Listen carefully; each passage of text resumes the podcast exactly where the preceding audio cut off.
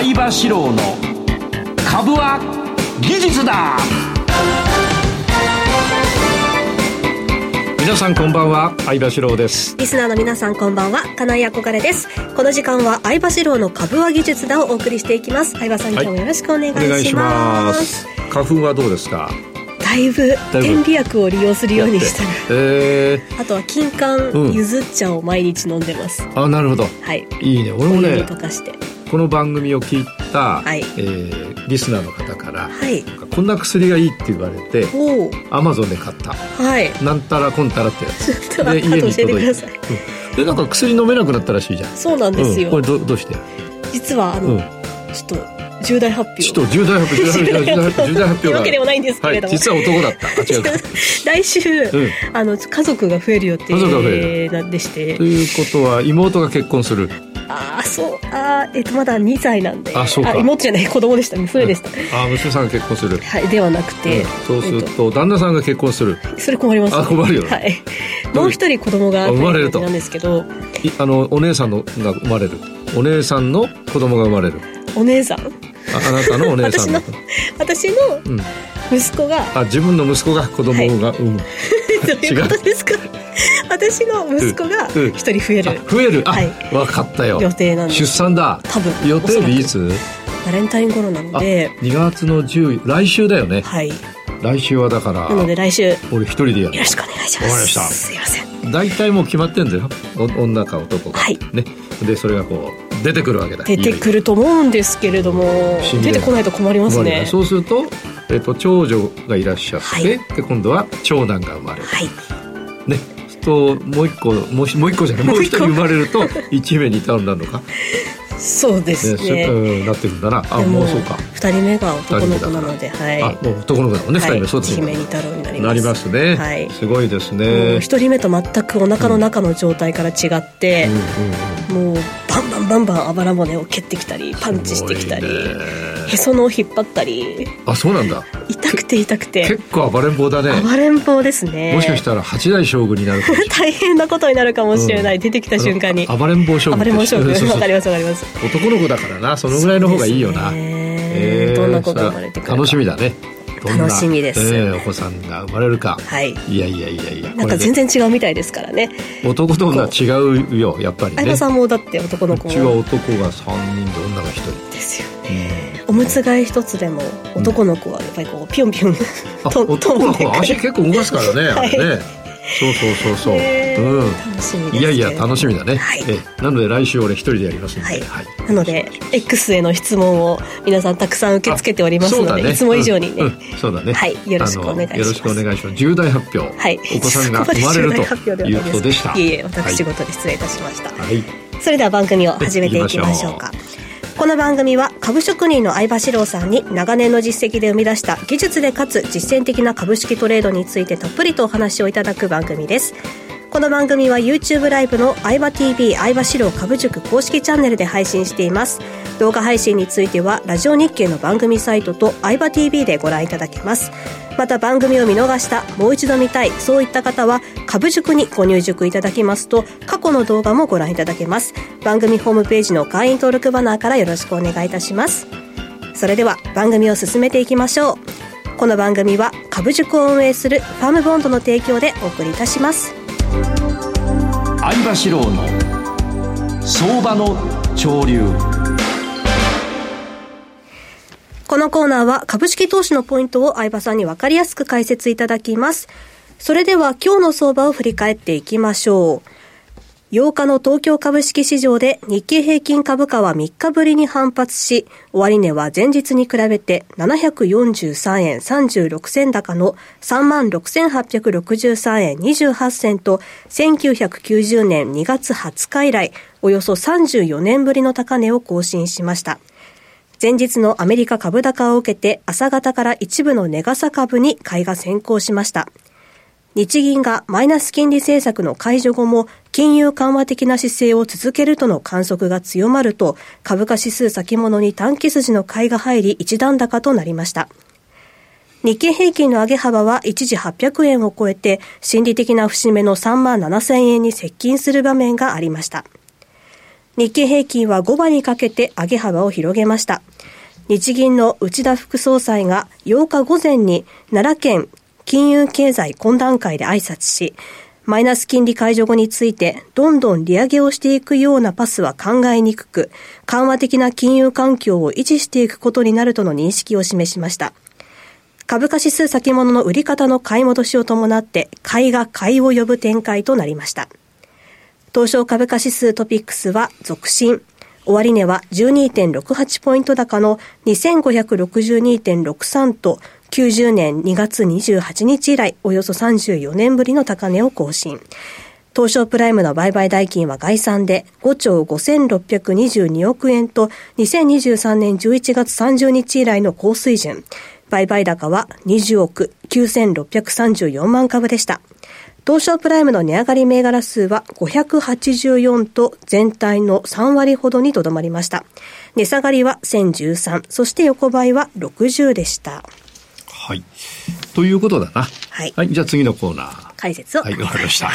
えーとね、ギャラが振り込まれてないもんだから、今日はなんちゃってね。お困る 困る。えーとね、今特徴的なのは、はい、値上がりが500で、うんえー、値下がりが1000いくつ ?1013。1013。はい。だから値上がりあまりしてないんだよね。うん、俺も個別銘柄ずっとここに来る前見てたんだけど、はい、下がってるのが多くって、うんうんうん、その日経先物の一人高か、はい、あるいは一部の銘柄が上がってるというような状況なんですね。はい。うん。だから、これはあの、投資家っていうかトレーダーっていうか、売り買いする人にとっては、えー、個別株の値動きに合わせて、えー、売買をしていく必要がある場面であるということが言えます。で、日経先物はこれ見ていただくと、はい、今日飛び出して先週の番組で何を予測したかっていうと、はい、ボックス券だったんですね。えー、っと、例えば、えー、1月25日、26日が陰線、はい、横並び。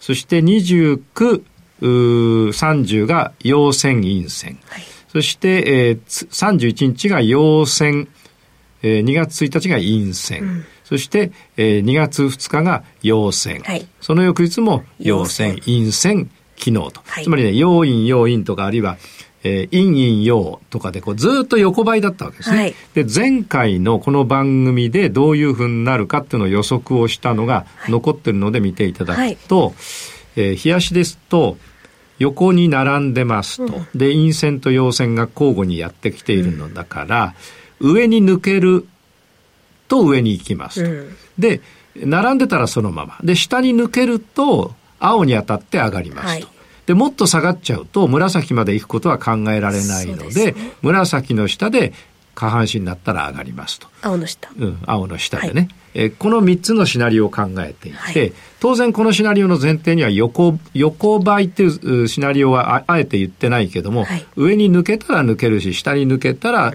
下半身で戻ってくるという話ですが、うんね、えー、実は、えー、昨日までずっとこの先週の番組の延長線上の動きだったんです。はい、で、今日上に抜けたんで、はい、基本的には、えー、今日の質問にもね、あのリス、ナーの質問にもあるんだけど、はい、新高値が出た場合、これこんなに上がっちゃったから買いづらいよねと、うん、えー、で、どうすんのっていう話ありますが、えー、まず素直に考えると、今の日経先物は下からオレンジ、紫、青、緑、赤で、えー、オレンジと紫と青の角度、えーえー、間隔も離れてるっていうことは、はい、過去100日の上昇の割合よりも、過去、えー、50日や過去、うん、20日や30日の方が、はい、えー、上昇の、えー、テンポが速いと、速いとか、急だとい。うことが言えるわけで、はい、相場流だと、もみ合いを抜け出したら基本買い。買い。えー、高値を前の高値を抜けたら買いなんで、基本今は買いなんですよね。うん、ところが、これは日経先物のお話であって、はい、えーあれだね、あの、個別銘柄は先ほど見ていただいたように、うそうね、そうでもないので、えー、個別銘柄は個別銘柄の値動きに合わせてやっていただくということになると思います。はい。えー、それからですね、うんと、ゴールド、シルバー、はい、これ、えー、クルード。これは、あの、原油に動きが出てきましたね。うん、えー、で、ゴールドはちょっとまだ値動きはわからないです。ちょっとこれ確認します。はい。ちょっと動きにくい感じですかね。で、これ、あの、最近番組聞くようになった方のために、あの、どうして株のおじさんがゴールドとか原油とか言ってんだと。あの、値動き同じですから。ちょっと見ていただくと、はい、これゴールドなんですが、はい、線が集中してきますね。今日あたりはね、この赤いポインターの中に、5日線、赤と緑と紫と青が全部入っちゃうから。はいつまりこれは細かいところでちょっと上がり、ちょっと下がり、ちょっと上がり、ちょっと下がり。まあ、ボックス、ボックスっていうかまあ動かないでな日にちが過ぎてると。はい、だ俺の心臓と一緒だ。ね。困る。なので、えー、これはね、動いた方につかなきゃいけない。で、今日時点ではこれ逆下半身ではある。はい、だけど、まだこれで、これで売り込むと、小さな陽線が出てしまったりする。で、で、今度下半身が出たので、買うと小さな逆下半身が出たりして、ね、ちょっとはっきりしない場面なので、えー、手をだ手を出しづらいかなという感じがしますね。はいはいでと、えー、それからシルバーを見てみましょう。そうですね。やりにくい時はやりやすいものを探さないといけない、ね、そう、やりやすいのを探すわけですね。そうするとですね、見ていくと、シルバーはゴールドと違って、えー、オレンジにこれ5日間ぐらい当たって、はい、えー、下がってきてますから、うん、現在下落中ということになって、はい、えー、逆下半身は、えー、1、2、3、4日前に逆下半身が発生しているので、うん、4日前っていうのは、2月の2日金曜日に逆下半身が発生してますから、はいうんうん、えここで売って今あの保有中とい。うことになります。はい、で、ね、これを手手じまいするのであれば次の下半身が出たところあるいは前回の安値、えー、1月22日に並んでいるのと、えー、それから11月13日と、えー、それから今度は10月12日に並んでいるので、うん、ここでもう一本陽線が出たら、このシルバーの、えー、売りは手締まいと。で、手締まっただけで買いを入れずに下半身になったら買うんだけど、伸び悩んだらもう一回売りということで、なぜならば、順番がね、えー、青が下向いてるし、えー、緑が下向いてますから、えしかもこれ、あの、オレンジに当たって負けたから、オレンジまでいかないでこければそこは売りを入れる場面ということですね。まあ、でも下半身で入ること入っていいんですね。入っていいですね。下半身は一回入っていい。で、はい、下半身も逆下半身も入っていい。うんうん、で、えー、危なくなったら早く撤退すると。はい。だから、とにかく買いなら下半身から。はい。空売りっていうか売りなら逆下半身。これはもう原則なんですね。はい。で、常に買い、えー、下半身、逆下半身、下半身、逆半身でやっていっても、はい。あの、まあまあ利益になるんだ。以前、あの、株軸で、えー、研究をして、えー、大豆で下半身で買って逆半身で売る。はい、下半身で買って逆半身で売る。これを繰り返していたら、えー、2年何ヶ月かで、えー、2. 点何倍になってる、うん、単純でやってもね。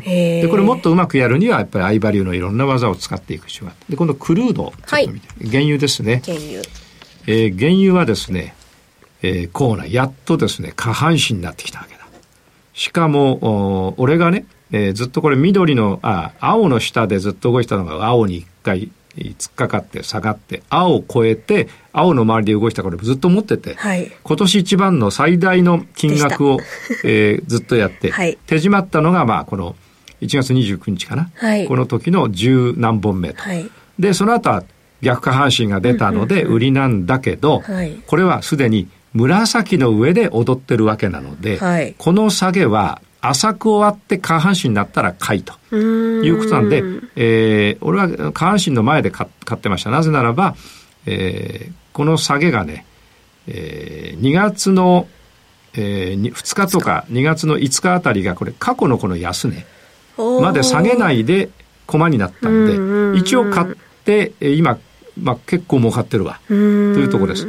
じゃあこの後どうなるかって今下半身完成しましたが、はい、下半身完成したから一気に上がる場合と、ここで陰線がこの赤の上で出て、次に陽線が出たらこれ上がるんだ。あるいはもう一回下がっちゃう場合もありますから、はい、それはもう想定ないですね。ただし、この原油に関しては、えー、オレンジまで行った。はい、で、ここは過去経験したこと過去とか直近でね、はい、何ヶ月かで経験したことのない紫の上での動きだから、この下げは浅かったら上がるんだっていう、えー、先読みが非常に大事になってきますね。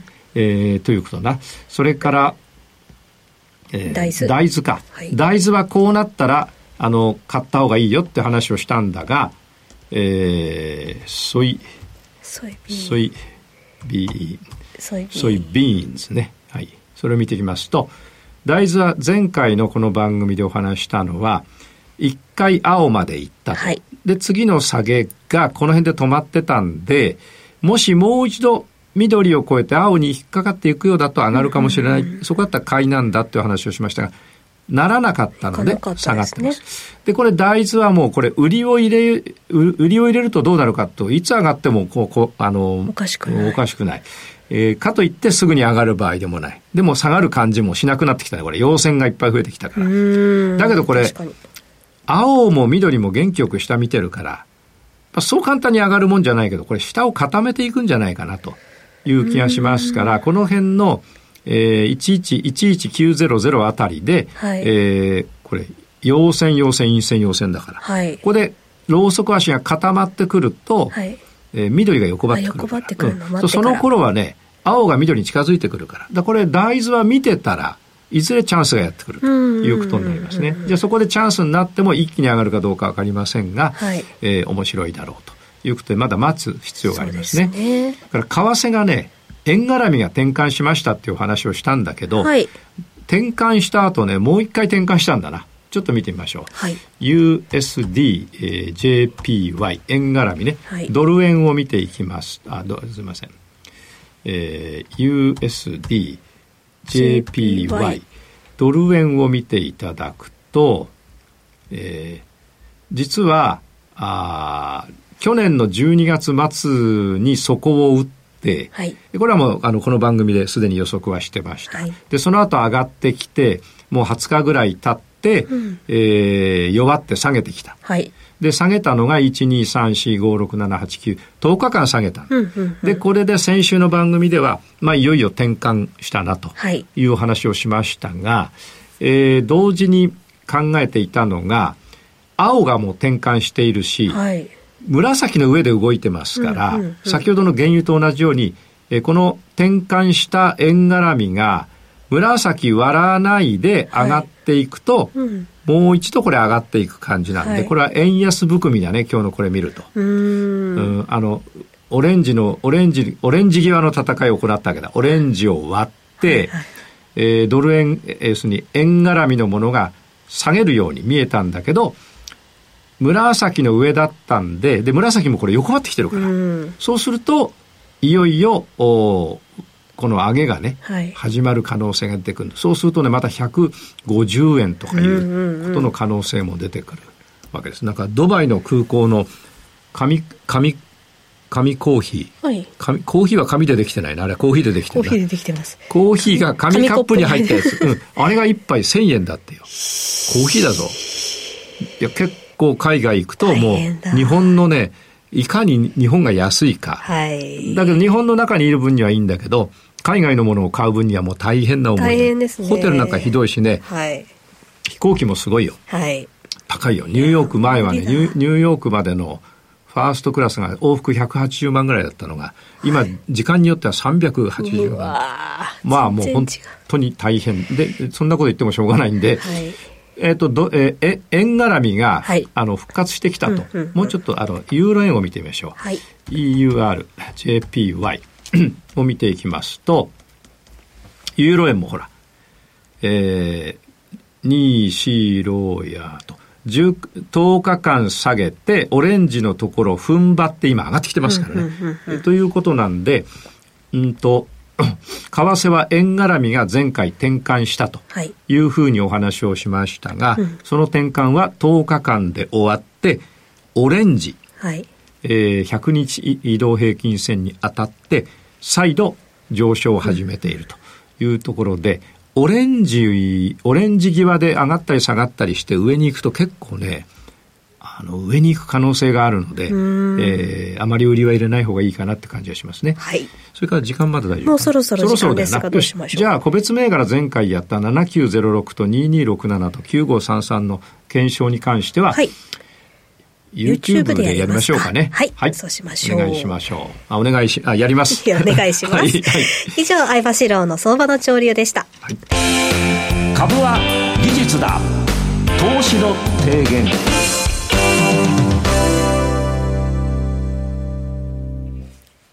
ここでは相葉さんにトレードの提言についてお話をいただきます。今日の提言は、はい、今日はね、長いよ。長い。一発で、はい。うまくいかないことが半分と理解しておく。ほう。一発でうまくいかないことが半分。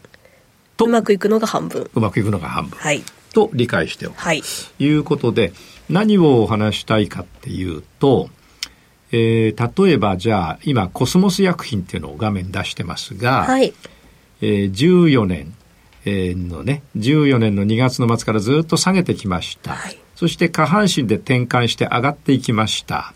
そして、えー、しばらく日数上げたら下がってきました、はい、あの綺麗に動いている。下がって下半身で展開して転転換して上がっていって、えー、そこそこの日数。例えば、はい14、5日経って、はい、えー、頭がこう超えなくなって逆下半身が出たら次の下半身まででまたこれ多分これも十何日だと思うんでちょっと計算して計算というかこうやってみると、えー、15日だな、うん、でここの上昇は、えー、ここまでだと、えー、9日と。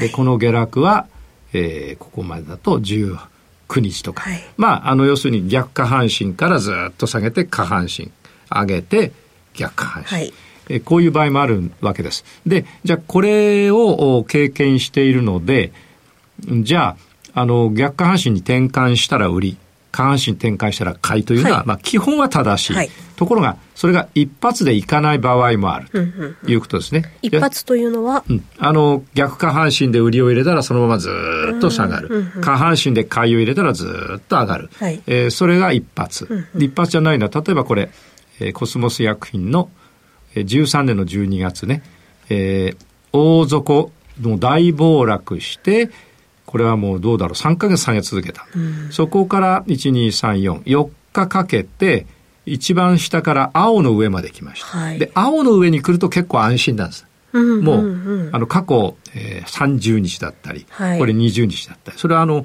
えー、どっち使ってもどちらを使っても結構ですけど、はい、これそれぞれのねあの変動感覚なんだよね。でここでは一応30日線にしてありますが20日線でも結構です。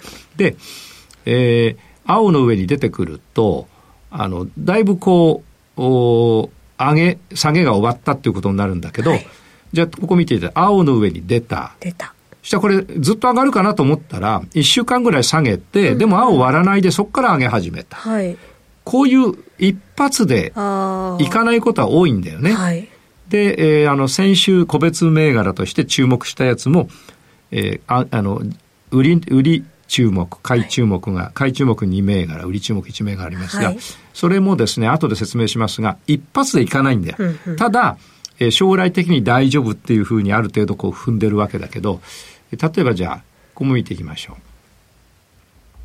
ここも同じだね。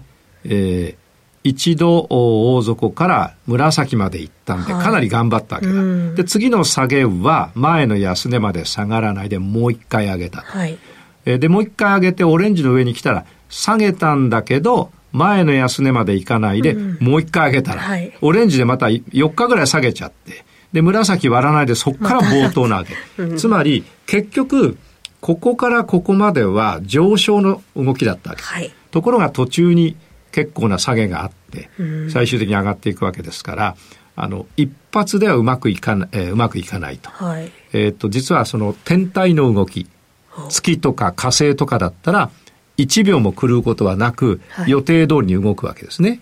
ところが、あの、それはもう仕組みになってるからね。はい、うん、ところが、あの、株価の場合は、売る人と買う人がいたり、その他のいろんなことが影響して、基本上昇、基本下落、あるいは基本もみ合いなんだけど、あの、途中で何かの拍子にちょっと下げて。だけど、基本の上げは、上げというトレンドは終わらずにちょっと下げて戻って、やっぱり戻っていく。で、下げたけどやっぱり戻っていくというように、一発でいかないことが結構あります。えー、それから例えば、えー、13年のこの1月から2月のこれ結局は相当上がってったわけだ、はい、この時は4000円ぐらいだったのが結局7000円まで上げたんだけど、はい、パン完璧なパンパカパンです,、うん、ですね、ところがこの期間約1か月間は下げたわけだ、はい、で下半身になったから買ってみようと思ったけど、1日陰線が出たりしてそこから上がっていく。それから、これしばらく上昇するはずなんですね。オレンジが横ばいまで上昇するんだけど、途中でこれ1週間ぐらい下げたりするわけだ。で、一発でいかないわけですね。